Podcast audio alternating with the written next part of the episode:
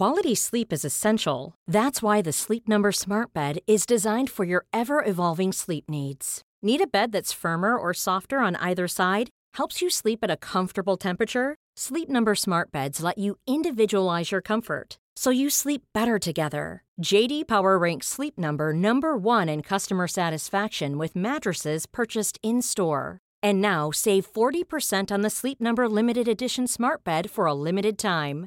For JD Power 2023 award information, visit jdpower.com/awards. Only at Sleep Number stores or sleepnumber.com.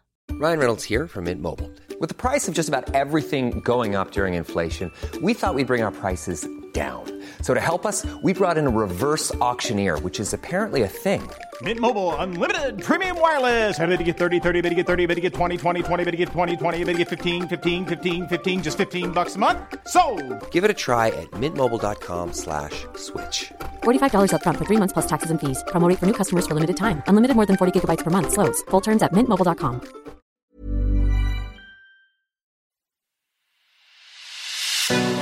It's The Ancients on History Hit. I'm Tristan Hughes, your host, and in today's podcast, we're covering a really interesting, extraordinary aspect of ancient military history, but also one that, as you're about to find out, can be very gruesome. We're talking about prisoners of war, particularly in the ancient Roman world.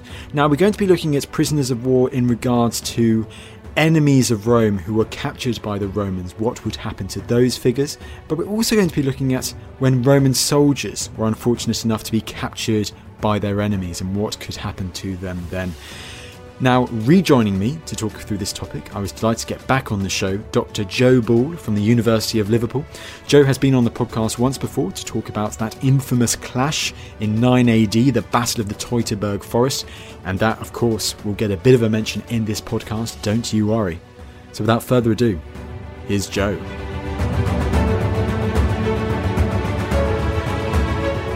Jo, it's great to have you back on the show. Thank you. Thanks for having me. Not a problem. This is a remarkable topic. Prisoners of war in the Roman world. And Jo, you do not want to be a prisoner of war in antiquity. Oh, absolutely not. I mean, we think in all different contexts of all of the unlucky people that there were in the Roman world. And, you know, we focus on people who were born into slavery or, or other people who suffer in the civilian context. But absolutely, I think that you could give me a huge range of different things that I wouldn't want to be in the Roman world. And I think a prisoner of war, whether I was a man, a woman, or a child, that's absolutely right up there in terms of what you wouldn't want to be. I think some of the unluckiest people in the Roman world are the prisoners of war. Well, as a podcast topic, that's music to my ears. It's really interesting. So let's get into the background context straight away because in this topic about prisoners of war, we're going to be focusing on people who are captured in an open battle. And so, Jo, to start it all off, the word combatant, what do we mean by a combatant?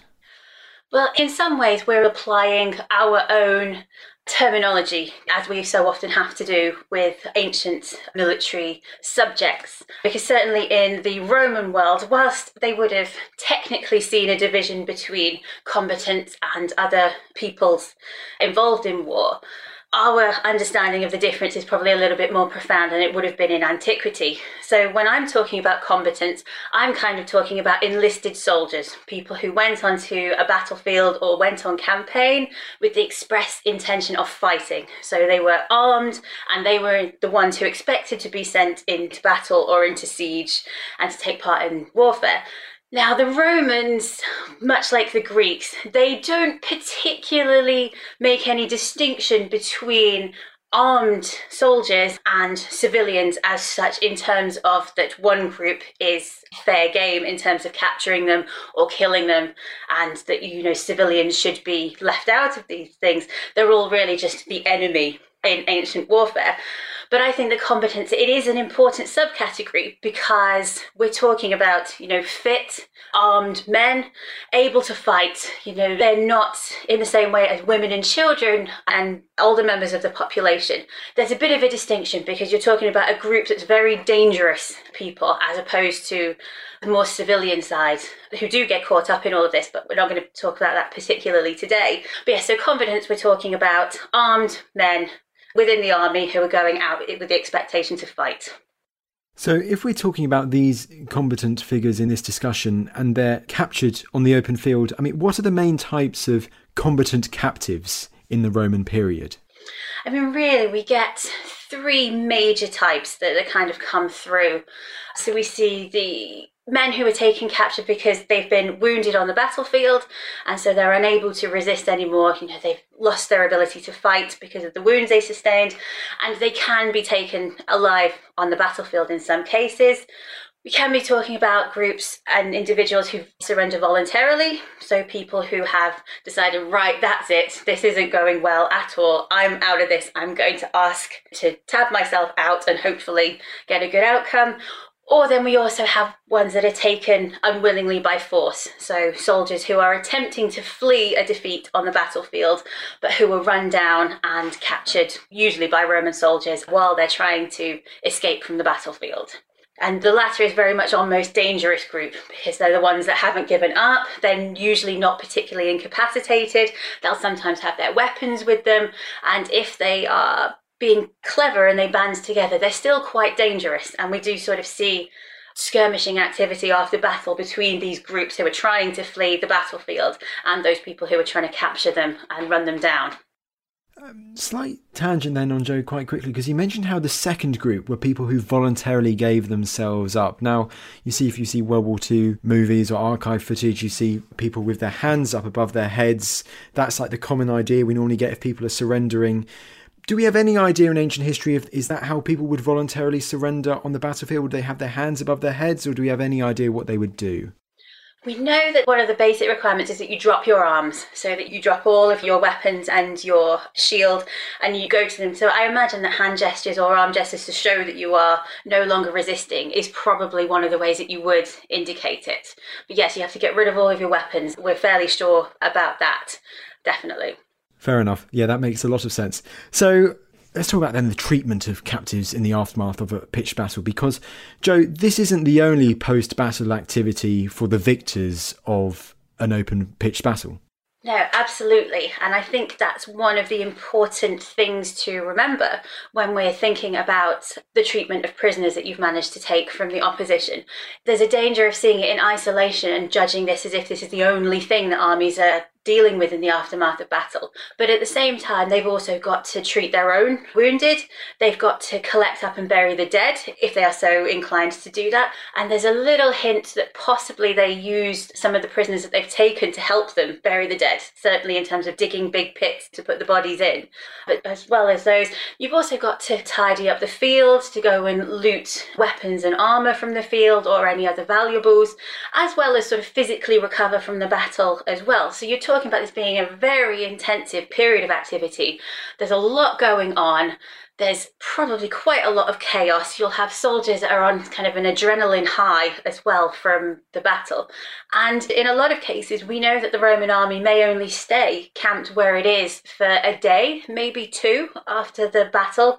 It's an awful lot of activity to pack into an awfully short space of time, which is quite a contrast to when we look at, say, uh, the treatment of prisoners that are taken after a city or something falls after a siege, where they have typically a much longer period of time to carry out these activities. So that's something to remember as we're talking about something that's got to be happening very, very quickly amidst a lot of other activity as well. And making room for prisoners of war, particularly if you're out in the open field, let's say you're on campaign, you maybe you're in a hostile territory, and then you realise you've got all these prisoners to look after as well. In the ancient Roman world, was it sometimes very problematic, perhaps logistically, to maintain prisoners of war following a battle? I think very much so. And part of it will kind of depend on the attitude of the prisoners themselves.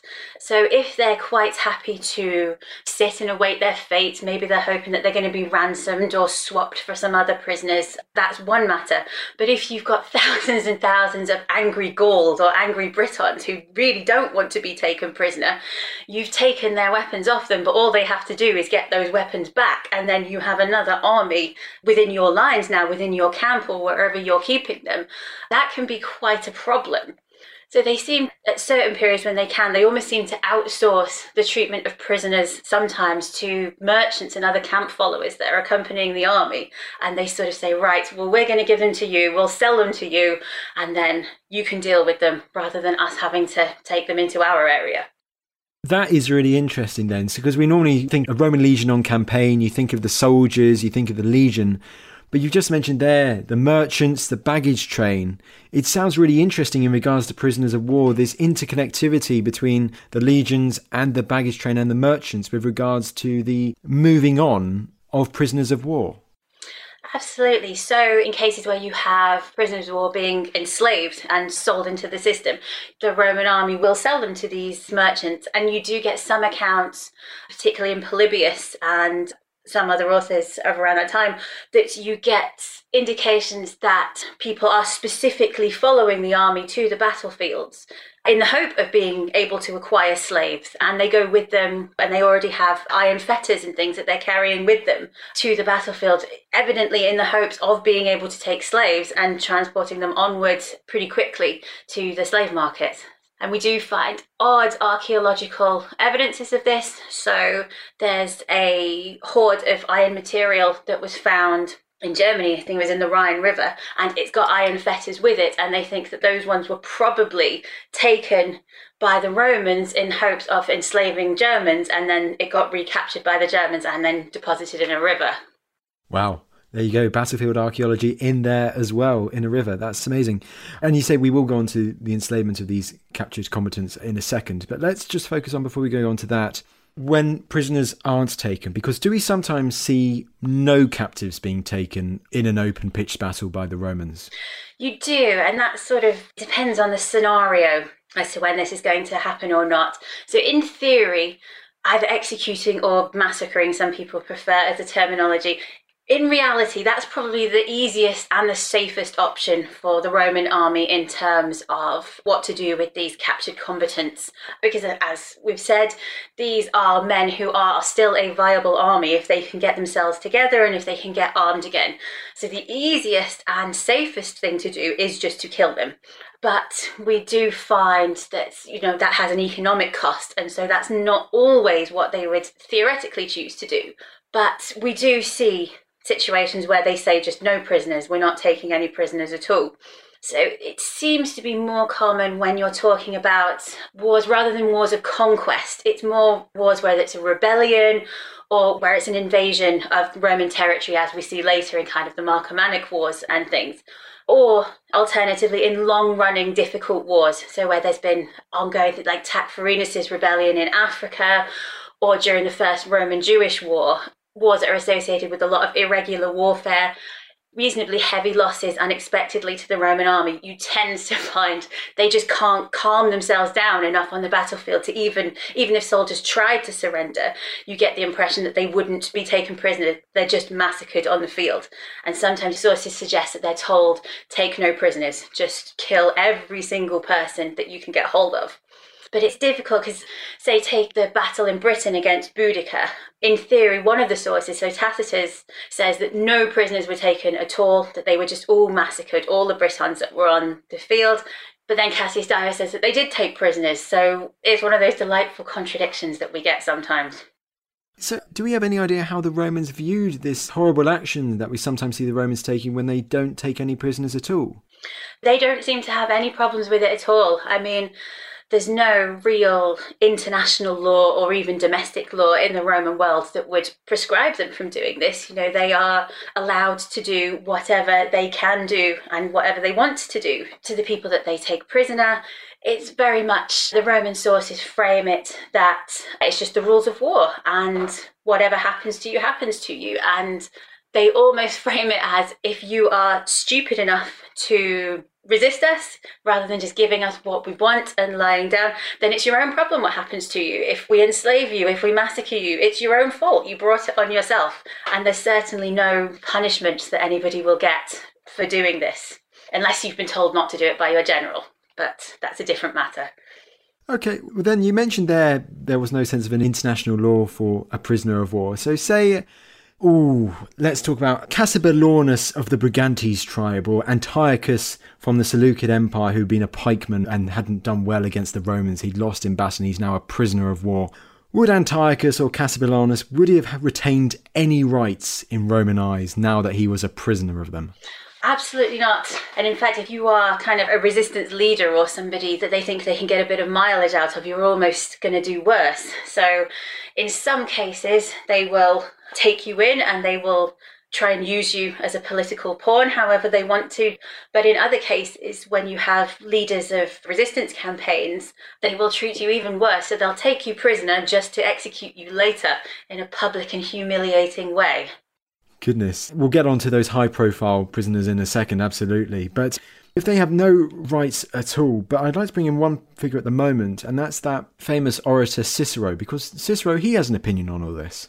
He does. So Cicero is one of the few people who kind of discusses the morality of war in a wider context. A lot of other writers just go, is it a just war in our case? I.e., will we benefit from it? And they see that as being sufficient. But Cicero actually tries to work out some of the whether whether prisoners should be accorded with particular respect or whether you know you can just do whatever you want to them. And he argues that prisoners of war and captives taken in war they should be treated with at least a reasonable amount of respect and they shouldn't be punished just for the fact that they've resisted the romans. So even though you may have called on them to surrender that you can't take the facts that they said no at first as being reason to enslave or slaughter them all but he does make a slight caveat of saying that this only applies if your opponent hasn't conducted themselves in a barbaric way. So he leaves that little exception of being able to say, well, they were being barbaric and bloodthirsty, so it doesn't apply to them. Okay, fair enough. Well, you mentioned earlier high profile prisoners of war caught on the battlefield. So, what could happen to, let's say, like an enemy leader who is unfortunate enough to be caught alive by the Romans? Oh, unfortunate is definitely the word for uh, enemy leaders that, that are caught by the Romans. The Roman army, they do like to capture these people if they can.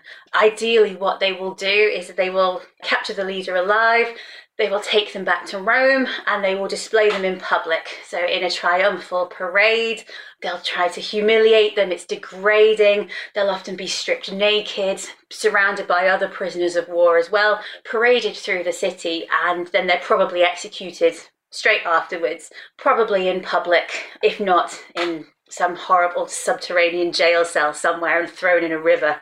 So you see this with, say, Vercingetorix, the leader of the Gallic resistance against Caesar. They capture him alive. They take him back to Rome. He's in prison for about six years.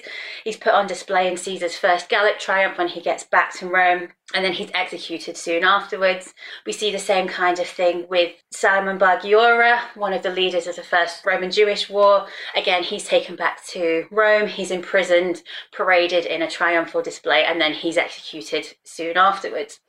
So you do find increasingly that leaders do everything that they can to avoid falling into Roman hands if at all possible. So as soon as it becomes clear in the battle or the campaign that they are not going to avoid falling into captivity, they often kill themselves. So we see this say with Hannibal during the Second Punic War. He seems to take poison so that he can avoid captivity. Same with Antony and Cleopatra.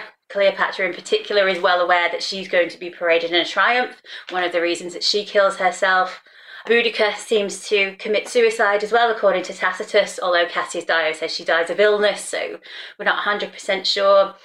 Or Tacfarinas, the auxiliary rebel in northern Africa, he's in battle, so his is a quite a dramatic one, where all of his men are being slaughtered around him. He realizes that the game is up and he's going to be captured. And as he's being surrounded by Roman troops, he hurls himself and impales himself on the spears of soldiers just because he doesn't want to end up in the hands of the Romans. And given how much they hated him. So this is mainly under the reign of Tiberius, and they absolutely hate Tacfarinas. And you see in the accounts of the war, you get hints of just Roman soldiers suffer so much through ambushes and little skirmishes and little attacks that when they finally do manage to get into battle against Tacfarinas and his men, they go crazy. They slaughter everybody, and what they would have done to Tacfarinas, I do not know. I think he was quite sensible to impale himself on a spear. I mean, Tacfarinas is an extraordinary individual, and I have to do a separate podcast on him in due course because he said that is a remarkable revolt in North Africa. And they seem like it's a gruesome fate for those high profile leaders of opposition in the Roman world, but there are a couple of exceptions, and I'll ask about them now, but one that came to mind actually is not the one in Britain, which we will go on to in a second, because I'm sure you know which one I'm talking about, but it's a king of Macedon, King Perseus, who's defeated by the Romans at the Battle of Pydna. He's the last king of Macedon, this descendant of the Antigonid line, and before that, Alexander the Great and Philip II. Rather than being killed, he is taken to Italy, but he's exiled there. He's kept there until his dying days in a real shall we say, like a Colditz, a real high up prison in the mountains of Italy for the rest of his life. We sometimes do get exceptions like this. Yes, you do. And it's not always entirely clear why they've decided to do this because they face off against an awful lot of people that they kind of respect in battle as great commanders, but that doesn't usually stop them from deciding to excumulate and execute them anyway. So it's very strange to do that. I mean, why you wouldn't just execute them, I don't know. I understand why you would take them to Italy and put them out of reach of escape or of getting involved in these kind of campaigns again. But I don't know why you wouldn't just execute them if you were going to do that. It's strange. Millions of people have lost weight with personalized plans from Noom, like Evan, who can't stand salads and still lost 50 pounds. Salads, generally, for most people, are the easy button, right? For me, that wasn't an option. I never really was a salad guy. That's just not who I am. But Noom worked for me. Get your personalized plan today at Noom.com. Real Noom user compensated to provide their story. In four weeks, the typical Noom user can expect to lose one to two pounds per week. Individual results may vary. This is Paige, the co-host of Giggly Squad, and I want to tell you about a company that I've been loving, Olive and June. Olive and June gives you everything that you need for a salon quality manicure in one box. And if you break it down, it really comes out to $2 a manicure, which is absolutely insane. It's also so easy to get salon worthy nails at home with Olive and June. The difference between how your nails used to look when you did them yourself and now with the Mani system is a complete game changer. The best thing about Olive and June too is it's a quick dry. Dries in about one minute, lasts for five days, and full coverage in up to one to two coats. Visit oliveandjune.com slash perfectmani20 for 20% off your first system. That's oliveandjune.com slash perfectmani20 for 20% off your first system system. Quality sleep is essential. That's why the Sleep Number Smart Bed is designed for your ever evolving sleep needs. Need a bed that's firmer or softer on either side? Helps you sleep at a comfortable temperature? Sleep Number Smart Beds let you individualize your comfort so you sleep better together. JD Power ranks Sleep Number number 1 in customer satisfaction with mattresses purchased in-store. And now save 40% on the Sleep Number limited edition smart bed for a limited time. For JD Power 2023 award information, visit jdpower.com/awards. Only at Sleep Number stores or sleepnumber.com. And so then what is the story of the other figure that we're going to talk about, this British resistance leader, Caratacus? Yes, so Caratacus, he's a fascinating example, really. Leads a lot of the resistance in the early years of the Roman occupation of Britain. Again, inflicts some fairly brutal, irregular warfare on the Romans, is eventually kind of run down and betrayed into Roman captivity. And he's taken to Rome, again, fully expecting I'm sure, the same kind of treatment as other leaders. I'm sure he was absolutely terrified when he was taken there. But he's taken, and you would expect him to just be imprisoned and then paraded in the triumph and executed as normal. But instead, he manages to secure an audience with the Emperor Claudius. And he says, Well, you shouldn't execute me because look how good I made you look by my resistance and my resistance being so good because I coordinated. And the fact that you beat me anyway shows how strong and how wonderful Rome is. And so it would be a testament to your wonderfulness if you let me live. And they fall for it and they let him live and he sees out the rest of his life in quite a luxurious life in Rome. So he's one of the lucky ones. So it turns out you just need to butter up the emperor and then you'll survive. Yes, if only the others had taken a word out of Caratacus's book, absolutely.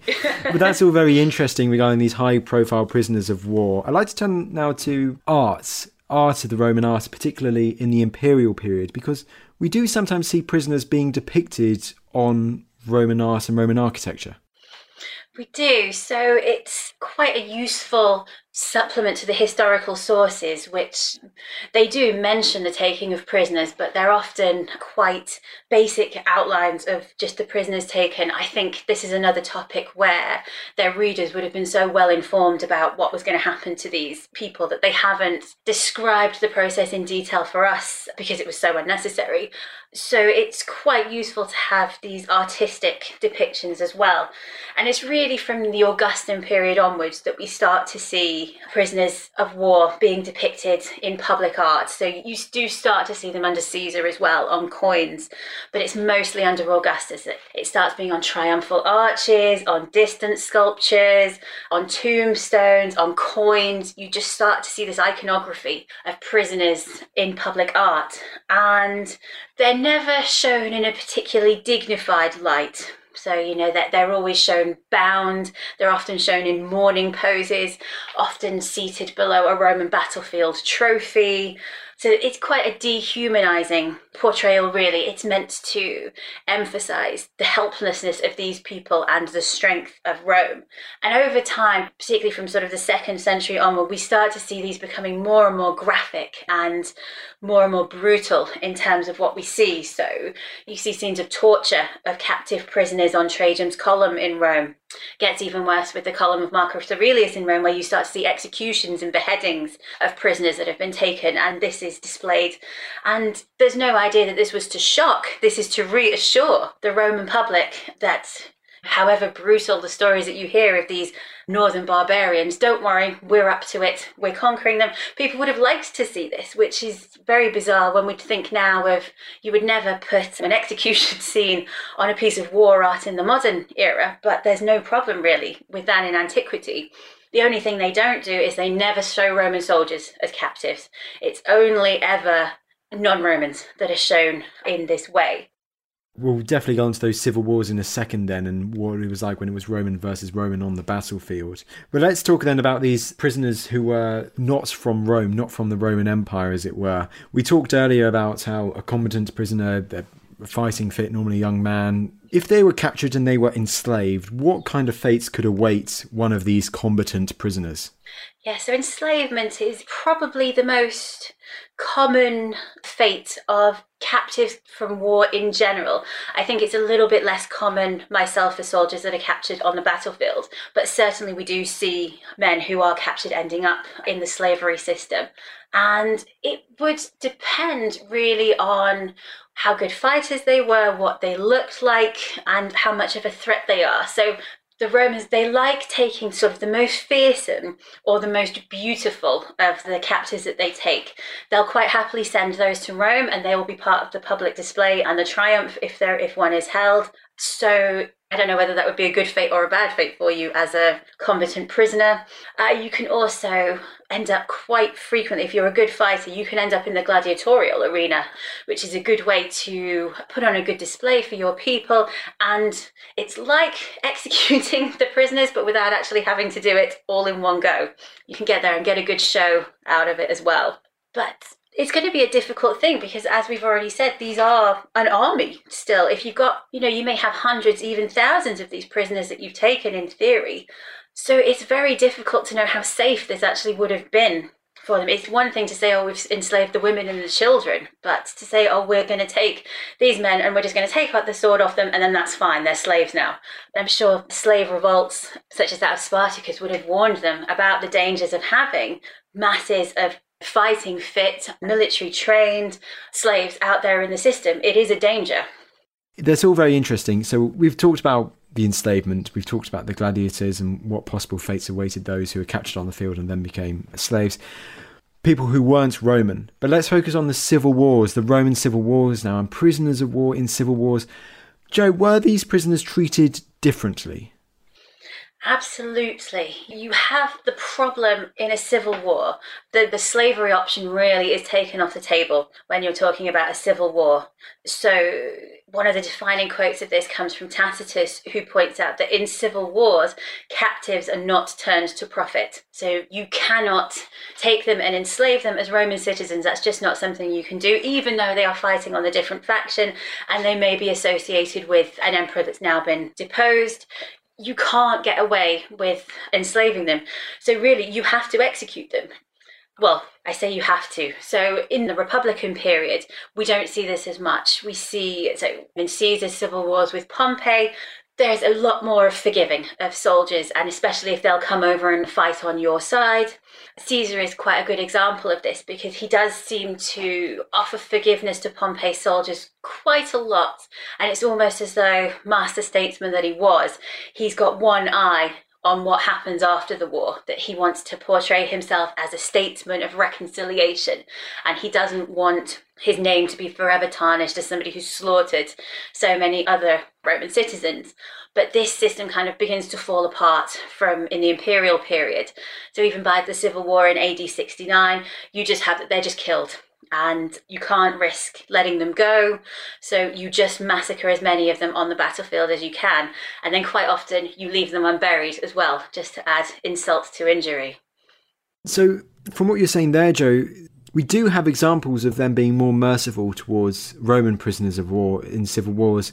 But almost as the imperial period goes on, you mentioned 69 AD then, and going on from that, do we still get examples of just massacres following, or do we sometimes see mercy being shown? You do sometimes see mercy where they can do, but it's the same situation as you have with enslaving non-roman prisoners is you've got to be sure that if you let them go that they're not just going to turn on you that just you know return back into your opposition army and come back up against you so it's a very different balancing act, and you've got to try and work out all of the different possible permutations. And one of the ways to deal with it, in theory, would be to mutilate them, so to chop off their sword hand or something. But they don't particularly like that idea either. And you get more in the Greek sources than in the Roman, but you do find instances where soldiers would rather be executed than have their hand removed because it's just such a crippling, debilitating thing. So it's not actually that great of an option either.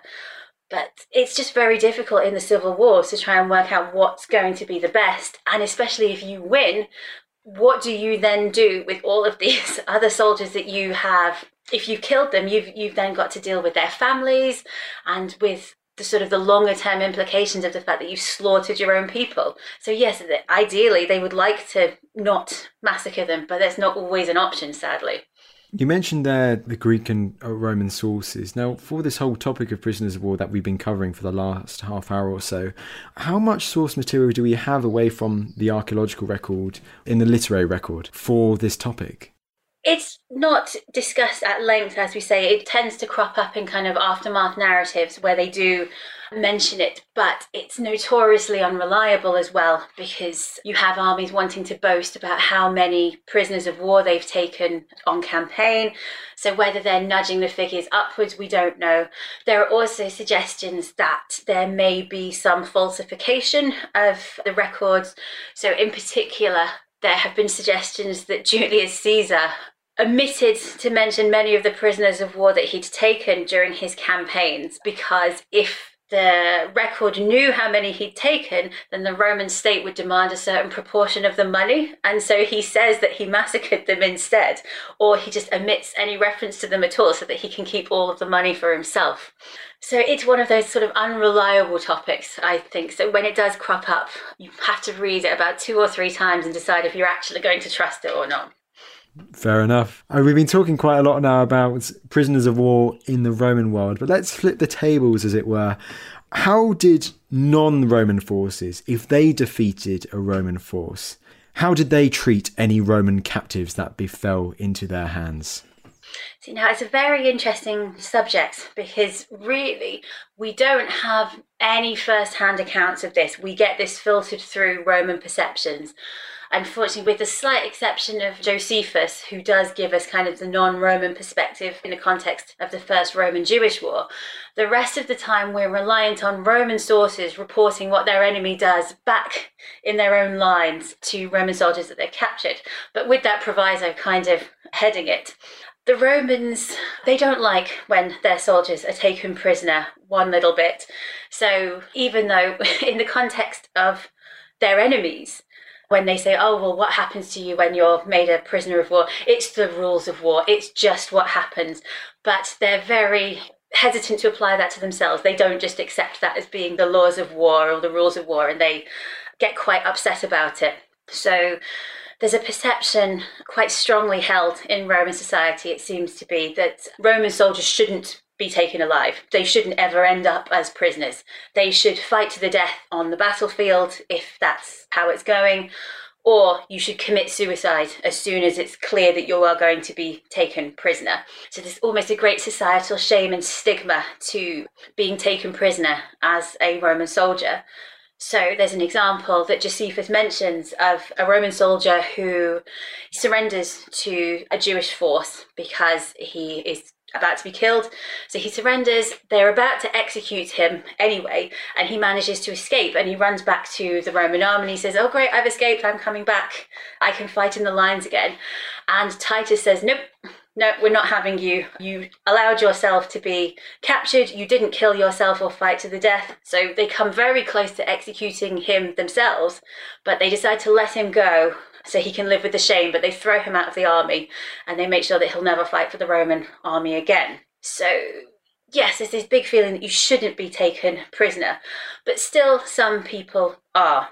So we have one good example of this is the Roman soldiers that were taken prisoner at the AD 9 Varus disaster, where we have in several of the sources they mention about Roman captives being taken from there, and the Germans treat them pretty badly by all accounts. So they torture a lot of them, they sew up their mouths and they cut their tongues out and they execute an awful lot of them and dismember them and put them around sacred areas, or so we're told. They evidently sell some of them into slavery as well, so how long they lasted in slavery, we don't know. But there's a record of an expedition that takes place in Germany under the reign of Claudius. And they raid one village, and evidently they find some Roman slaves that were captured at the during the Varus disaster, and they've been in captivity ever since. And they rescue them and they take them back to Roman territories.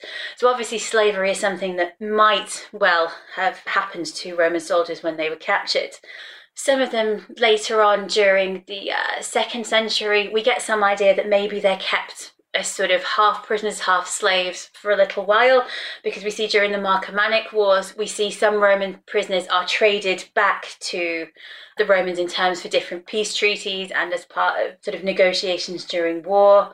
But in most cases, they don't really seem to be thinking that far ahead, non Roman forces, when they take prisoners.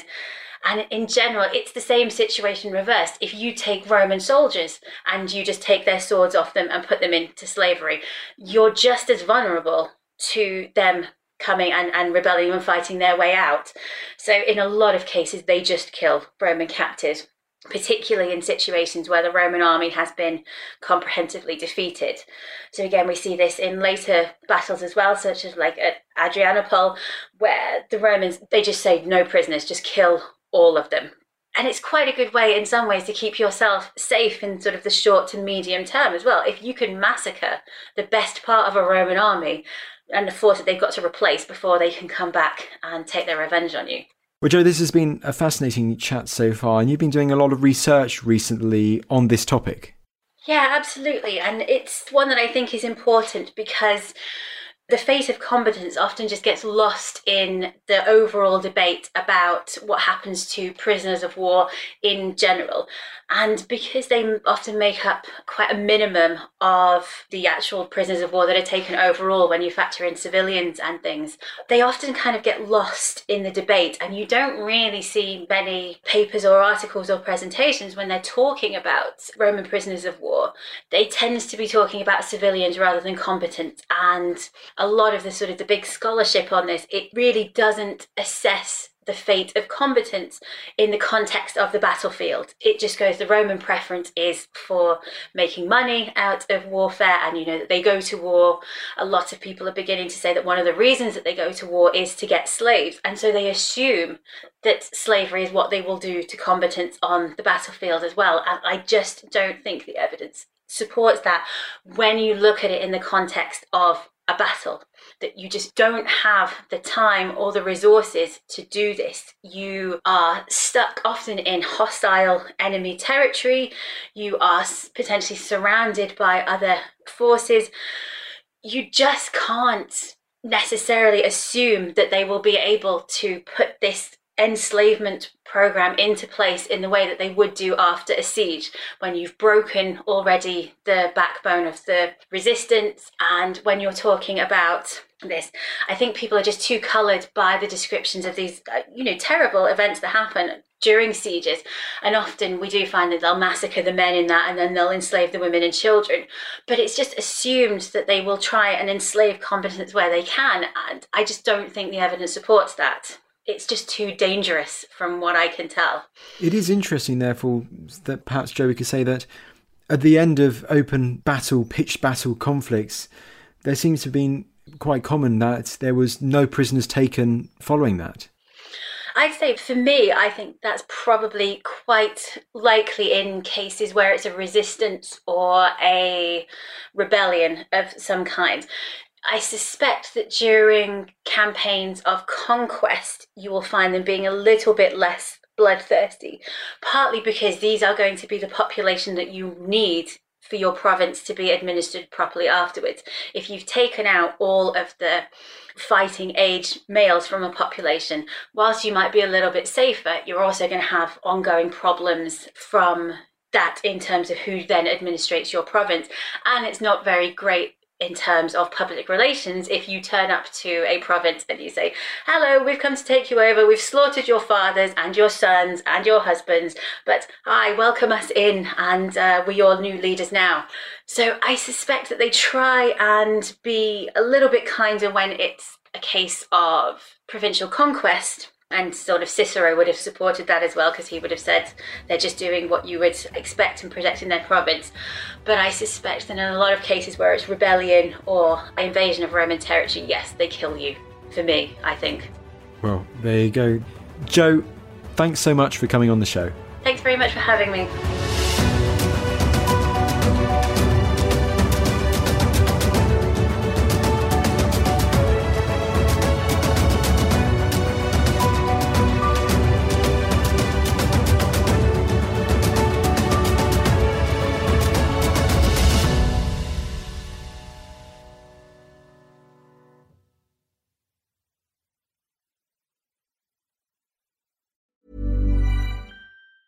A lot can happen in three years, like a chatbot may be your new best friend. But what won't change? Needing health insurance. United Healthcare Tri Term Medical Plans, underwritten by Golden Rule Insurance Company, offer flexible, budget friendly coverage that lasts nearly three years in some states. Learn more at uh1.com. Planning for your next trip? Elevate your travel style with Quince. Quince has all the jet setting essentials you'll want for your next getaway, like European linen, premium luggage options, buttery soft Italian leather bags, and so much more and is all priced at 50 to 80% less than similar brands. Plus, Quince only works with factories that use safe and ethical manufacturing practices. Pack your bags with high-quality essentials you'll be wearing for vacations to come with Quince. Go to quince.com/pack for free shipping and 365-day returns. Thank you for listening to this episode of The Ancients. Please follow this show wherever you get your podcasts. It really helps us and you'll be doing us a big favor.